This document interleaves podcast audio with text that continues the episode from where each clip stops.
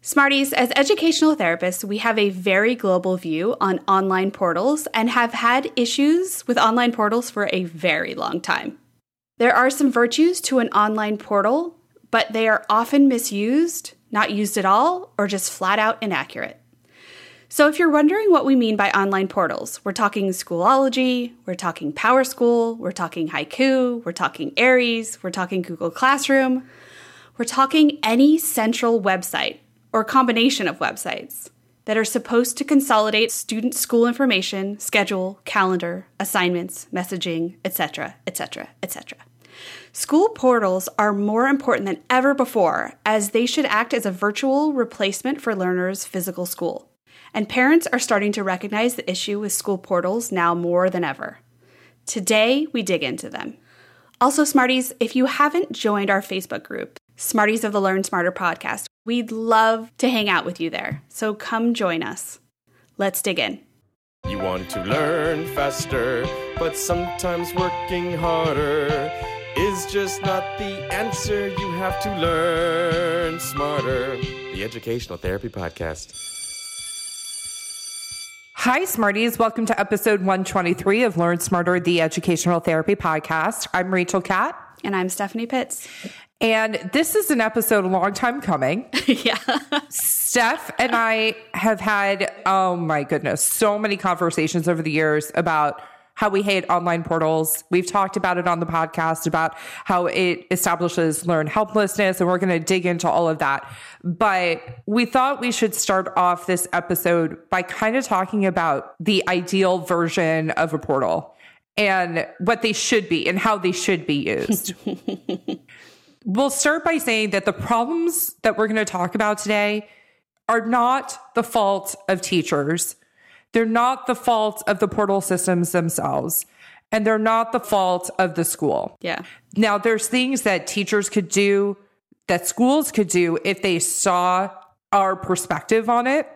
And I think we do have a unique perspective in that we're in so many different portals just based off where our clients are going to school. And this is why when I get the ear of a head of school or I get the ear of a learning specialist, this is one of the things that I'm very likely to bring up and kind of put on their radar as an issue. But I think what happened is when schools implemented online portals, they were very excited about the possibility and the options that they afforded them. You could disseminate information quickly, you could seamlessly communicate. It wasn't entirely dependent anymore on the 50 or 90 minutes that you had with that student in the classroom. Now the relationship could be extended and deepened and communication could be even easier to establish. Yeah. I mean, let's be real here. There are some really great things about portals. Yep. But I think they're not dependable. And that's really the problem. They're not consistent. They're not dependable. Before we kind of dig into it, can I tell you a story of something that happened between Adam and I last night because hmm. I feel like our audience likes when I ed therapize in my own relationship. So, one of the conversations that Adam and I are really trying to be good about is like, what are we going to have for dinner? And Steph, I'm so sick of figuring out what I'm going to eat every day. I can't even tell you. I know. I just feel like it's a constant conversation and I know it's only going to get worse over time. And I also understand that I've had to figure out what to eat for dinner for a very long time, but there's something about it right now that I just don't want to have the conversation. So anyway, we went over our grocery list and what are we going to eat this week? And Adam, to his credit, is now cooking. Yeah. He made a steak last Friday. Yes. He didn't put any oil on the cast iron skillet, but it's okay. He recovered. He called me over. I think I was on the phone. It's possible. Yeah. Anyway, but one of the big things that sort of happens is Adam is always like, I'll defrost the meat. Okay. And then as soon as he walks out of the room, the next day around two o'clock, he comes to me. He's like, uh, I forgot to defrost the meat. And then we Instapot a meal or, yeah, or yeah. honestly order in. Yeah. That's what's more likely to happen. Anyway, so last night we decided what we were going to eat for dinner tonight. He's like, okay, I'll defrost the ground turkey. And I just looked at him and I said, Your memory is not reliable. you telling me your whole strategy for remembering to defrost the turkey meat your plan is to remember to remember. And that's not a plan. Yeah. Oh, that works so well. No, it does not. And he got this like look of shame on his face. He's like, no, I'm going to remember. I'm like, what are other things you could do to make sure? Because, you know, we're watching a TV show and Yeah. he stays up later than I do. You know, I'm thinking like, set an alarm, dude, for like an hour from now to remind yourself, right? Uh huh. And he goes, I'm going to remember. And I said, What do I get when you don't remember? He's like, A meal from a restaurant. And I was like, I was like, Okay. So, update I don't know if he defrosted the turkey, but before we finish this episode, I will go look because it was just so funny. It was just so reminiscent of memory is inherently unreliable, everybody. Uh-huh. So it was just funny that he was like, no, this is how it's going to be. Yeah. So shall I go check? Yeah, go check. what does everybody think? Do you think that there will be defrosted turkey? My bet is yes, because she made such a big deal about it. But we will see. All right. What did you say? I said yes because you made a big deal out of it. He remembered to do it. but yes, the last thing he did say to me when he left our bedroom last night was, I'm going to now deal with the turkey. So he did remember we can give him like a cheer or something. Yay. But it was just such a funny conversation. Yeah, totally. So, okay, back to the episode. Let's talk about some of the overall portal pitfalls that we see, and then we'll dig into some of the teacher pitfalls that we see, student pitfalls that we notice, and the parenting part of this equation as well.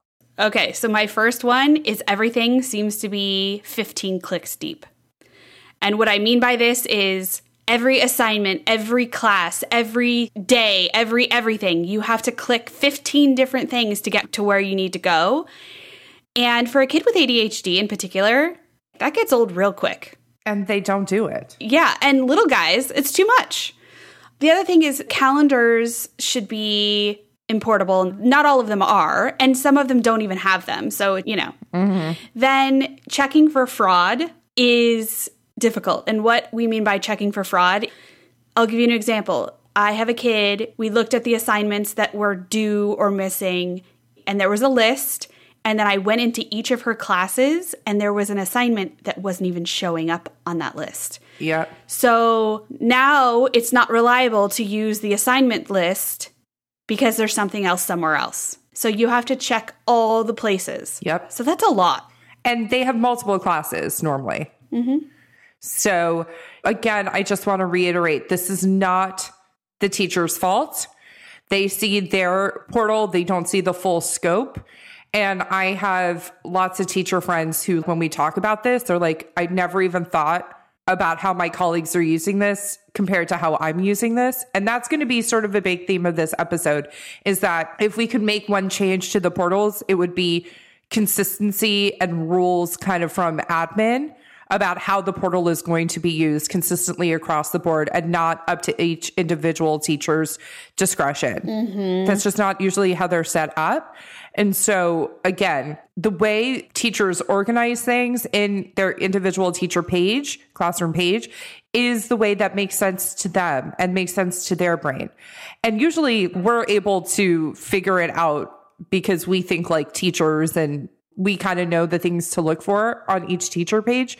But imagine figuring that out seven or eight times and then multiply that by the amount of students on our caseload. Kids are constantly reminding us where stuff is. Yeah. And they're like, remember, this class is over here. It's just a lot. So here's some teacher pitfalls, including but not limited to, right? When teachers change the assignment or when the assignment wasn't discussed in class, it's very confusing to students to see an assignment that they never discussed in class. And we often encourage them to complete it Yeah. just in case, even though it wasn't discussed because it is there and better to err on the side of caution. Or this is also a moment to email the teacher and say, Hey, what's up? Mm-hmm. Another pitfall that I don't think we even have there is that sometimes the assignments will be due on the day the class doesn't meet. And teachers say the due date in person, and then the portal says something different. Mm-hmm. What else, Steph? When you have multiple teachers for middle school and high school, and they have more than one place where they're putting things. It's so hard to keep track of. And some teachers, you know, will keep it all in Google Classroom, or some teachers have their own mm-hmm. website. Yeah, there's all these different ways to communicate and figure out all the things. And so just keeping track of all of that is a lot. The online portal is great for the looking back, which we do at each session. When you have students with executive functioning issues, you want to make sure that you're on a schedule with looking over the portal and looking back at assignments and making sure that things were completed and mm-hmm. turned in properly. Mm-hmm. So we have to do all that through the portal. And then each individual teacher has a separate Google Doc that then we have to look at to look forward. Yeah. And the functionality is there to put everything mm-hmm. as a look back and as a look forward in the same area. Yeah. And that's just not the culture of the school.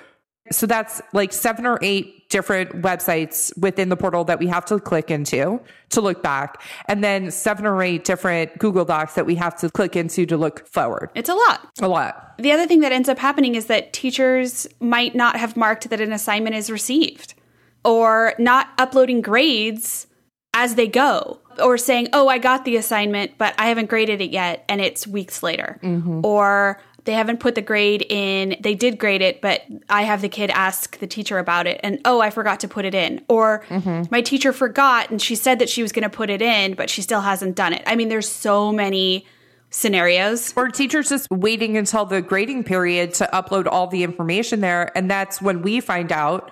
We, you can't check for fraud, as you said, which is checking back and making sure that things were done without that piece of it. We have no way of knowing. Yeah, there's no data coming in at a consistent speed to know. Mm-hmm. And it all depends on the teacher, depends on the school, depends on the kid. There's so many variables.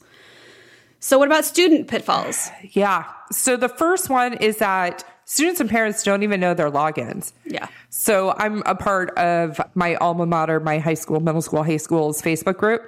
I cannot tell you how many times a parent posts on there and is like, I can't log in.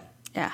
Like I've never been able to log in, or I can only log in on my computer, or I can only log in on my phone. And the students that we work with are like us. They have so many email password combos mm-hmm. and for so many different websites that they don't know their login information. and so that takes time Yeah. to figure that out. Yeah. The second thing is forgetting to actually press turn in on an assignment.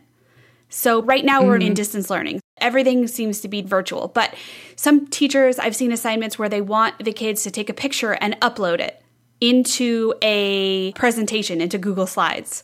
Some teachers want the Google Slides to be turned in with separate pictures of the work in a whole separate assignment that they're turning in. There's so many different things. And knowing what your teacher wants, mm-hmm. and even when it's done, I can see that they've uploaded it, but they haven't turned it in. They haven't pressed turn in.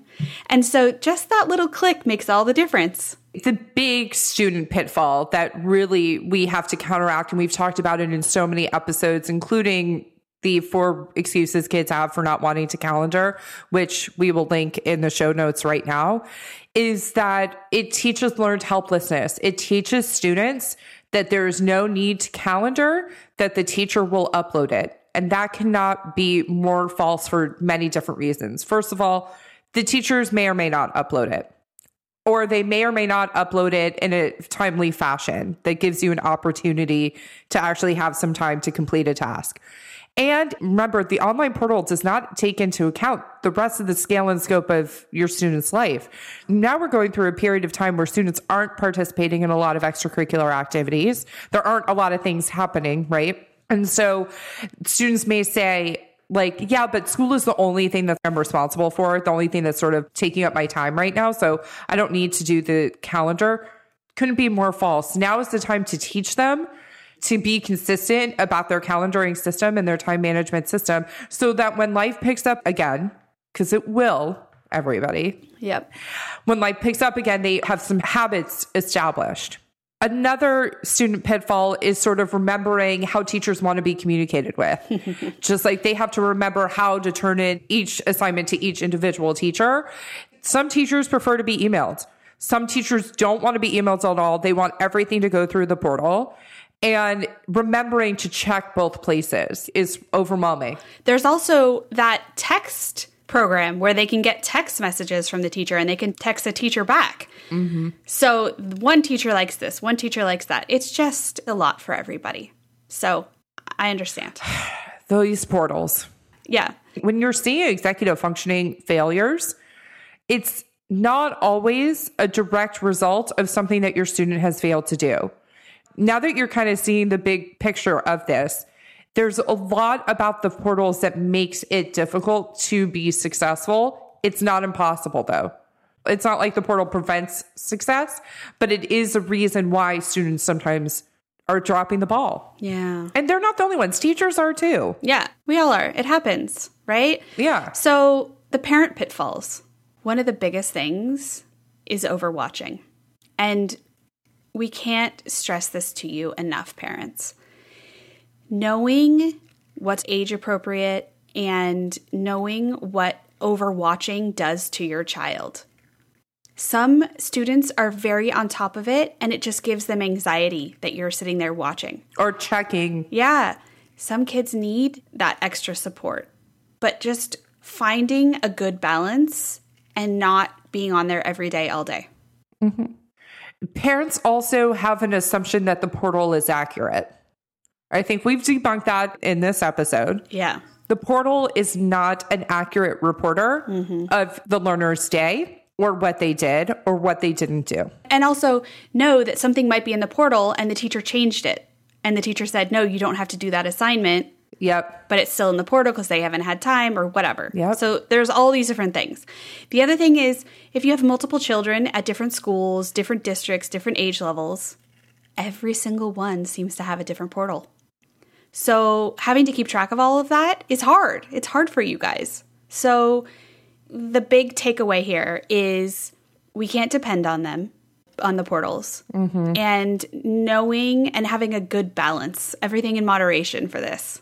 Yeah, it's not a perfect system. There's a lot that's great about it, mm-hmm. and it doesn't always fail, but it fails enough in these ways mm-hmm. that it's something to be aware of, especially now during a time when a lot of students are still learning from home Yeah. and schooling from home, that there's inconsistencies and unreliability mm-hmm. and learned helplessness that we cannot depend on these portals to replace the student experience of learning. Yeah. And so these are growing pains of technology. And our hope is that schools will continuously refine and receive feedback on these portals because I do think there is tremendous possibility of using them better. I think that the schools are still learning, the portals are still learning, Yes. the students are still learning, the teachers are still learning, the parents are still learning. So, Yep. one step at a time, guys. So, Smarties, have a great week. Have a great week.